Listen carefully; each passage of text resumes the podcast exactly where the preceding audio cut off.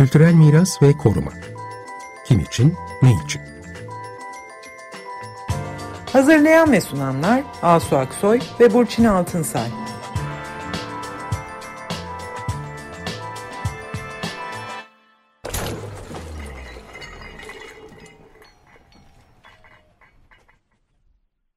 Merhabalar, ben Asu Aksoy. Merhabalar, ben Burçin Altınsay. Evet, geçtiğimiz artık yazı bitiriyoruz değil mi Burçin? Ee, evet. Tekrar Eylül'le birlikte e, okullar açıldı zaten. Üniversitelerde eğitimlerini artık yüz yüze geçecekler. Yani bir koca bir yazı devirdik ve e, bu programda böyle bir bülten gibi aslında bir değerlendirme yapalım dedik. Yaz boyunca e, aslında programlara biz devam ettik.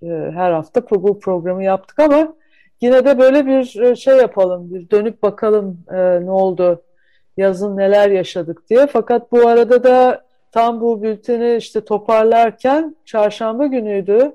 22 Eylül'de evet. çok üzücü gerçekten bir haber aldık. Doğan Kuban hocamız, kültür mirası, İstanbul, İstanbul tarihi, e, Türkiye'nin kültürel mirası, mimarisi dendiğinde herhalde ilk akla gelen e, hoca, entelektüel, işte e, İstanbul Teknik Üniversitesi hocalarından onun vefat haberini aldık. Bu akşam Doğan Hoca'yı anmakla onun Burçin sen talebesiydin Doğan Hoca'nın. Evet ders aldım ondan. Evet. Şansım oldu. Evet. E, evet. Yani doğrudan sen e, onunla şey yaptın yani böyle bir e, ne güzel böyle bir hocalık.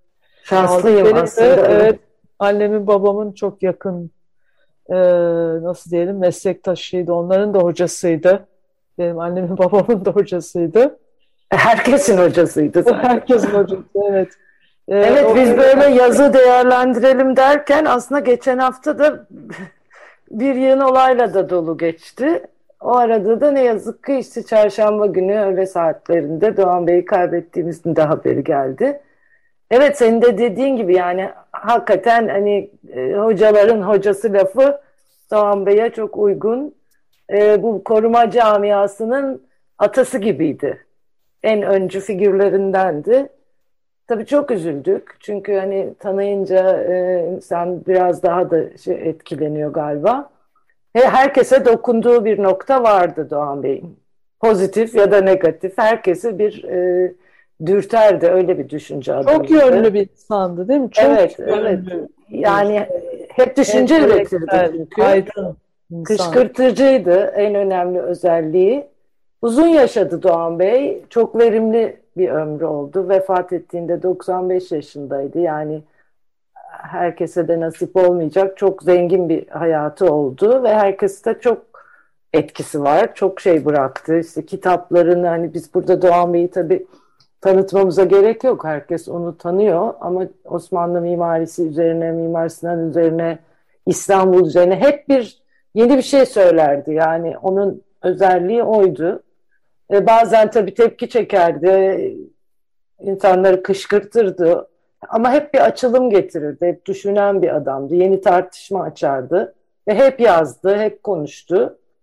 Ee, tabii o kuşak Doğan Beylerin kuşağı kültürel miras alanında kurucu bir kuşak. Restorasyon veya kültürel miras koruma deyince pek çok kurumun başlangıcında Doğan Bey var. Mesela kendi ağzından İKOMOS başkanları ile ilgili bir kitapta söyledikleri var bu Venedik'teki meşhur hani bizim Venedik tüzüğünün de e, yapıldığı toplantıda biz Türkiye'den iki kişiydik diyor. Ondan sonra e, işte arkasından hemen KOMOS, Uluslararası Anıtlar ve Sitler Konseyi kuruldu.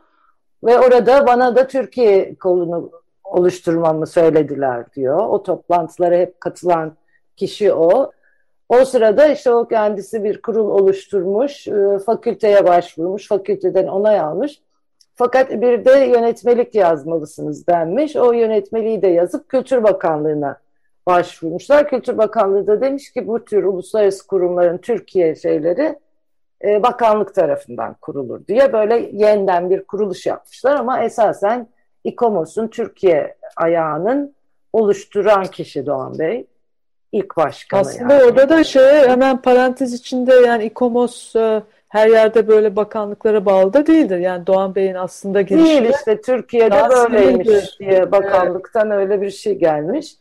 Ondan sonra tabii İTÜ'nün e, işte Mimarlık Tarihi Restorasyon Enstitüsü'nü kuruyor. Aslında mimarlık tarihi e, başlangıçlı ama sonra mimarlık tarihi ve restorasyon kürsüsü diye onun temelini oluşturuyor bu enstitüsü. Onların yayınladıkları çok önemli bir MTRE bülteni e, vardır. Bugünkü İTÜ'deki koruma ve restorasyon ana bilim dalının da başlangıcı bu. E, Doğan Bey diyor ki yine kendisi e, o sırada İTÜ'de e, Paolo Versone bir İtalyan restorasyon dersleri de veriyormuş. Doğan Bey de onun asistanıymış. Ve ilk önce işte diyor ben onun şeylerini çeviriyordum. Sonra kendim başladım bunu çalışmaya diyor. Yani e, işte akademik restorasyon eğitimini alan ilk kişiyim diyor. Öyle de gerçekten yani hani kuramı da oluşturan e, tabii Doğan Bey'in kuşağı gibi kendisi de işte yurt dışıyla ilişkileri kuvvetli, işte dil bilen, e, zaten hep söylerdi Paris'te doğmuş Doğan Bey. E, hmm. Ondan sonra işte İtalyanlarla ilişkisi çok olan, ben onlardan eğitim aldım İtal e, restorasyon konusunda e, diyor. E, işte öyle öyle e, restorasyon bölümünü oluşturmuş İTÜ'nün. Sonra bu e, bugünkü Anıtlar Kurulu'nun e, atası olan Gayrimenkul Eski Eserler ve Anıtlar Yüksek Kurulu'nun başında yoktum diyor. Fakat 67'de onu çağırmışlar o kurula. 83'e kadar kesintisiz orada görev yapmış. Sonra İstanbul e, Kurulu'nun başkanlığını 4 yıl yapmış. E, yani hep böyle başlangıçlarda var ve hepsinden önemlisi yani Doğan Bey'in belki de farkı dediğim gibi bu kuramı oluşturan anlatan, e, tanıtan, işte herkese bunu öğreten kişilerden yani bir iki kişiden biri Doğan Bey. E, zaten İTÜ'de de emekliliğine kadar hocalık yaptı. İşte ben de o sırada e, İTÜ'deydim. E, Doğan Bey'den bir ders aldım. Yani ondan bir ders anlamak, e, almak, e, dinlemiş olmak şanstır ya bazı insanlar için. Hakikaten öyle hani bir yerlerde rastlayıp da bir lecture'ını dinlemiş olmak falan önemli bir şeydi. E, ve aynı zamanda o emekli olmasına rağmen derslere de gelirdi e, restorasyon bölümünün. Ve her zaman kışkırtıcıydı. Yani öğrencilerin böyle karşısında sessiz durmasından hiç hoşlanmazdı. Hani. Doğan Bey bilirsiniz heybetli, yakışıklı, hani böyle biraz e, korkutucu bir heybeti vardı ama hiç öyle korkutucu, suratsız bir hoca değildi. Çok muzipti. Yani böyle ciddi durur ama birden bir şey söyler, böyle öğrenciyi harekete geçirirdi falan. o halleri çok tatlıydı yani. Ee, bize de hep şey derdi belki yine kışkırtmak için ya işte ne kaldı ki benim bildiklerimin yüzde biri bile kalmadı İstanbul'da. Siz şimdi bunları mı koruyorsunuz falan ha. derdi mesela. Biz aman hocam ne diyorsunuz falan filan. Yani öğrencilere böyle provoke etmeye çalışırdı. Böyle sessiz durana şöyle bir lafı da vardı hatırlıyorum.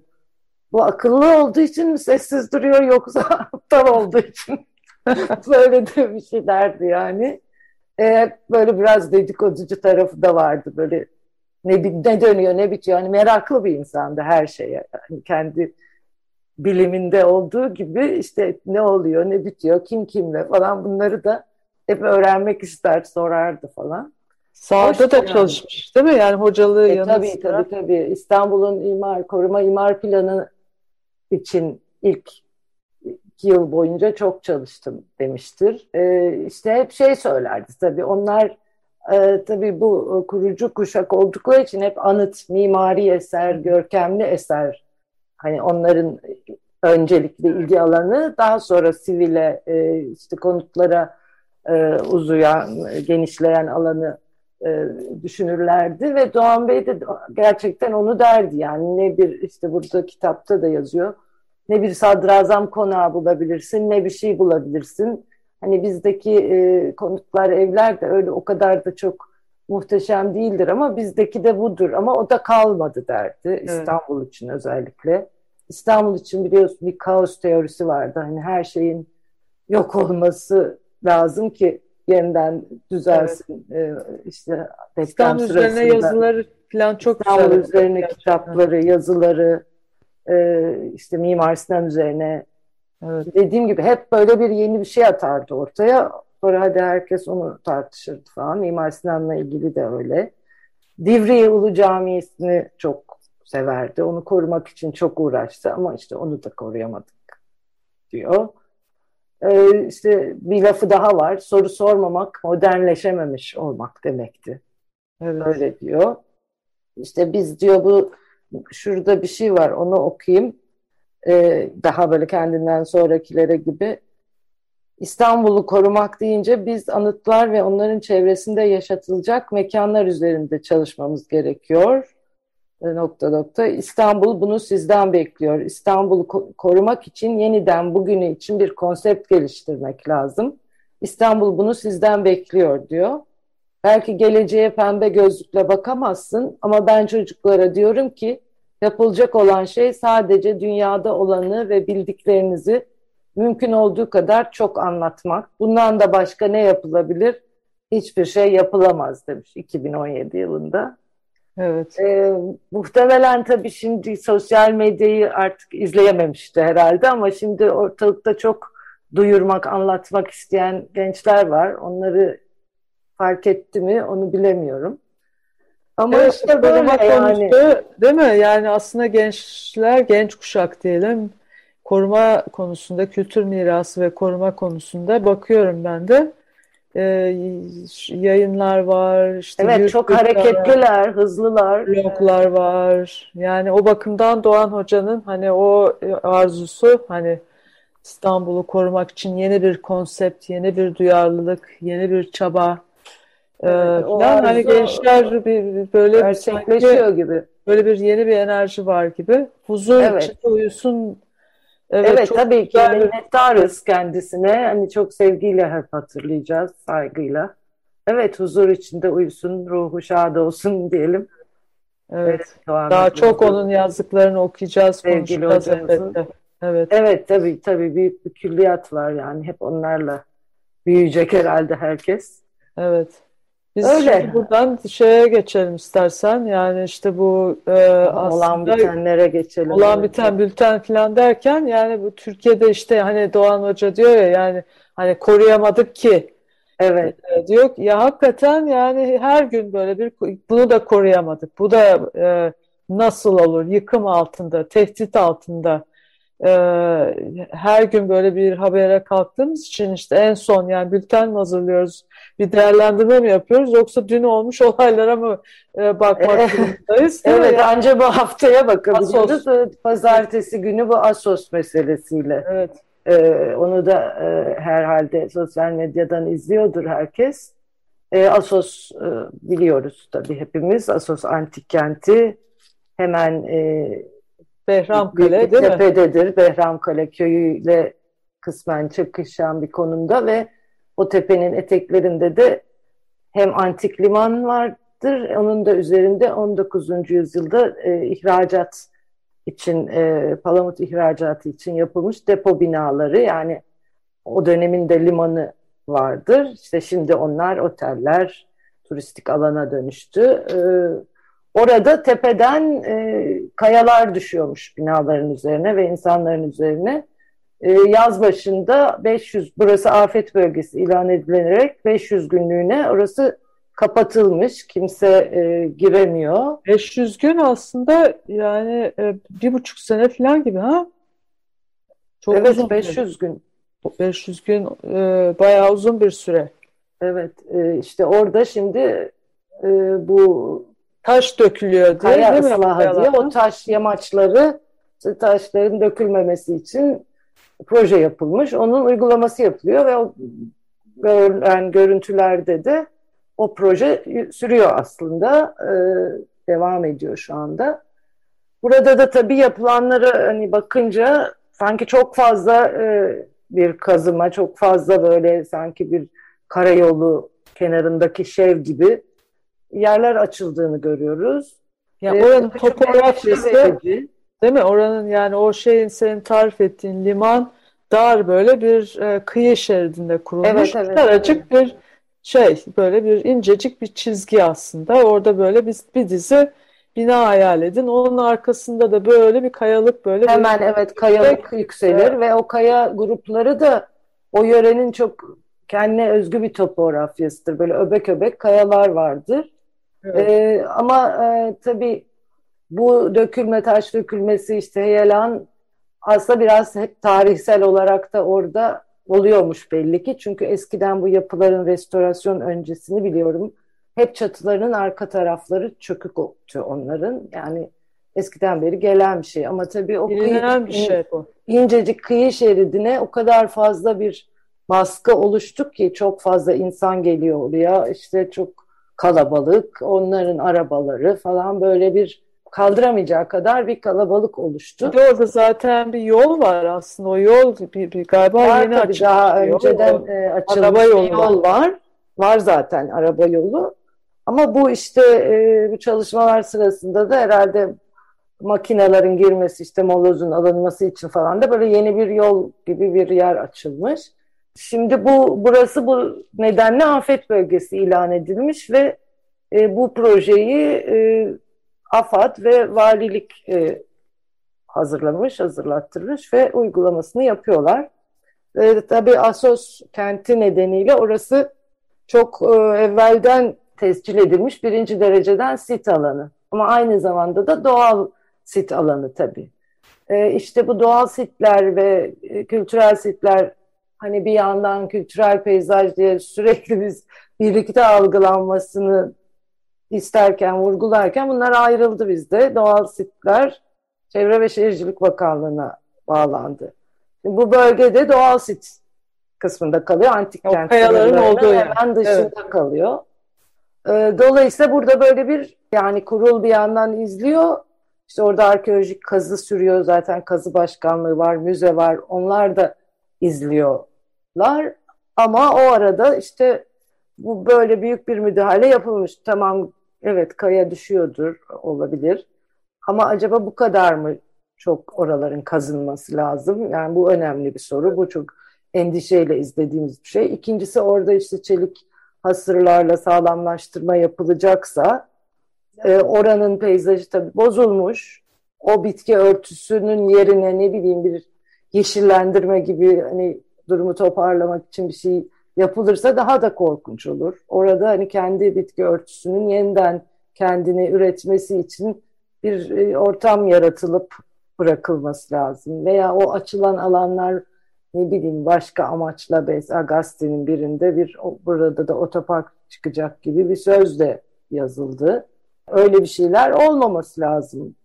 Yani bütün bunlar çok endişe verici çünkü çok çok özgün bir kültürel peyzaj. Şimdi bir kültürel peyzaj meselesi ne biz evet hep vurgu yapıyoruz. Yani burada da aynı mesele işte. Yani doğalla kültürel yani oradaki o kayalarla oradaki yaşam alanı, yukarıdaki işte eski e, şey antik Yunan e, arkeolojik alan. Bunların hepsi bir bütün.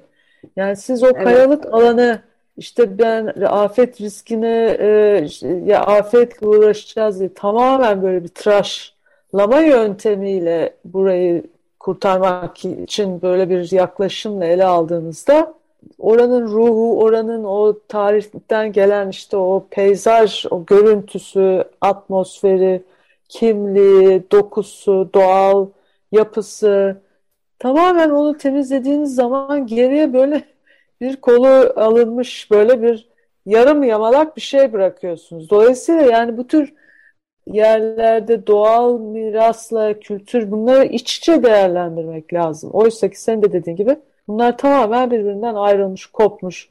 Valilik ve AFAD orada beraber bir özel şirkete bunu yaptırıyorlar. E bunu yaptırırken niye yani buranın bir doğal sit alanı olduğu ve de kültürel bir alan olduğu buna göre yaklaşılması gerektiği niye bu gündeme gelemiyor? Niye yani bunu birileri uyanıp bir dakika demiyorlar? Evet tabii kazı e, alanı yani kazı ve müze tarafından e, denetleniyor ama işte hani o ancak antik kent veya kültürel varlıkların olduğu bölümler için söz konusu. Ama onun dışında kalan yer de aslında onun bir parçası. Bunları böyle bir de tabii böyle yerlerde evet olabilir kaya ıslahı gerekiyor olabilir buna bir şey demiyoruz. Ee, ama çok hassas olunması lazım. Yani belki o en e, fazla sağlamlaştıracak yöntem mi? Yoksa belki hani daha dereceli, daha bölgesel bir çalışma yapılabilir mi gibi? Bunların hep de başından sorgulanması, öyle düşünülmesi lazım. Çok hassaslık ve çok yerelin o spesifik özelliklerine çok büyük dikkat gösterip orayı mümkün mertebe olduğu gibi nasıl acaba biz riskten arındırabiliriz diye evet. bu aslında böyle bir e, şey gerektiriyor hakikaten yani bilimsel e, yenilikçi e, yaklaşık e, interdisipliner bir şey gerekiyor orada yani bir sürü uzman gelecek buraya biz en hassas nasıl acaba burayı koruyacağız ki bu koruma e, meselesi de yani bugünden yarına bir olay da değil yani belli ki işte orada o kayalar belki ileride daha da kötü aslında düşecek. İşte o iklim krizine ben bunu bağlayalım birazcık diye düşünüyordum. Çünkü ya oradaki toprak kuruyor, denizin şeyi tuzluluğu artıyor, o tuzluluk toprağa daha aşırı kristalleşmeyle yansıyor falan falan. Tabii tabii. Yani belki bunlar daha da oradaki o kayma heyelanları arttıracak. Demek ki daha uzun vadeli de bir şey gerekiyor orada. Bütün bunları biz bu kadar incelikli orada nasıl çözeceğiz? Bu çok güzel bir işte afet yönetimi, risk yönetimi şey kültür mirası. Ve başka yerlerde evet iklim krizi meselesini konuştuğumuz bir program da vardı. İşte mesela oradaki konuğumuz da demişti. Bir an önce e, risk nasıl diyelim riske karşı kırılganlık değil mi? Kırılganlık veya hassasiyeti olan yerlerin tanımlanması özellikle kültür varlıkları açısından ve bunun bir haritasının bir an önce yapılıp ona göre işte risk analizlerinin yapılması e, lazım demişti. E, öyle evet yani burası belki tarihsel olarak hep orada toprak kayması olmuş ama hani başka yerlerde de bu iklim krizi nedeniyle artacaksa bu etkiler onların belirlenip ve bütünlüklü bakılması lazım böyle yerlere. Parça parça olduğu zaman işte denetlenemiyor. İşte bizlerin hani sıradan insanların zaten sözü geçmiyor ama bizim temsil edenlerin bunu e, kontrol etmesi lazım. Biz de işte ancak endişelerimizi dile getirebiliyoruz ve böyle birdenbire bir görüntüyle e, karşılaşı veriyoruz. Hadi bu kararlar nasıl alındı bilemediğimiz için. Evet. Evet. Yani... Sonra tekrar yine Salı günü Validebağ Korusu'nda daha önce o konuda da program yapmıştık. Üsküdar Belediyesi birdenbire bir toprak yol yapıyoruz diye bir girişimde bulundu. İşte yine gönüllüler engel olmaya çalıştılar. İşte moloz dökülmüş, o molozu kim dökmüş, molozu niye kaldırıyorsunuz falan.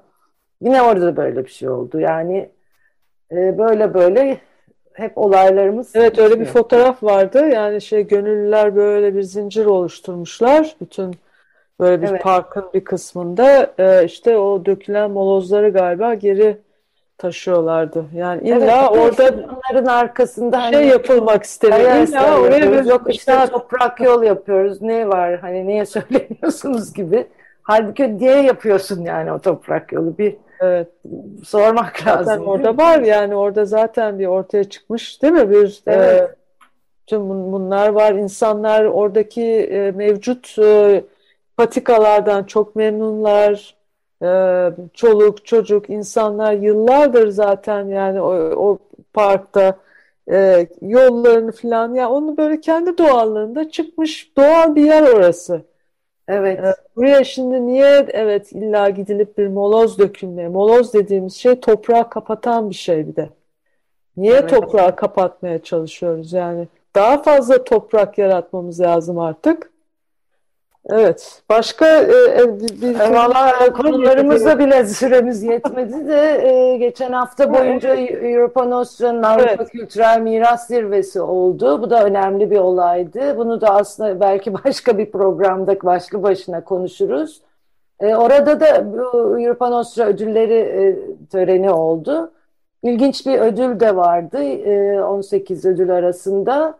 Kıbrıs e, Kültürel Miras Teknik Komitesi e, üstelik büyük ödülü de aldı. E, büyük ödül Europa Nostra Yönetim Kurulu tarafından veriliyor.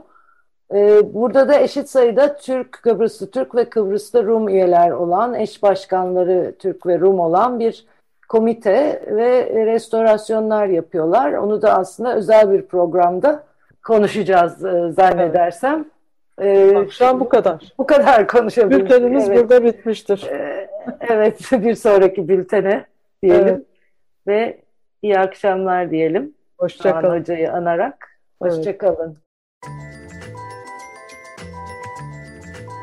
Kültürel miras ve koruma. Kim için, ne için? Hazırlayan ve sunanlar Asu Aksoy ve Burçin Altınsay.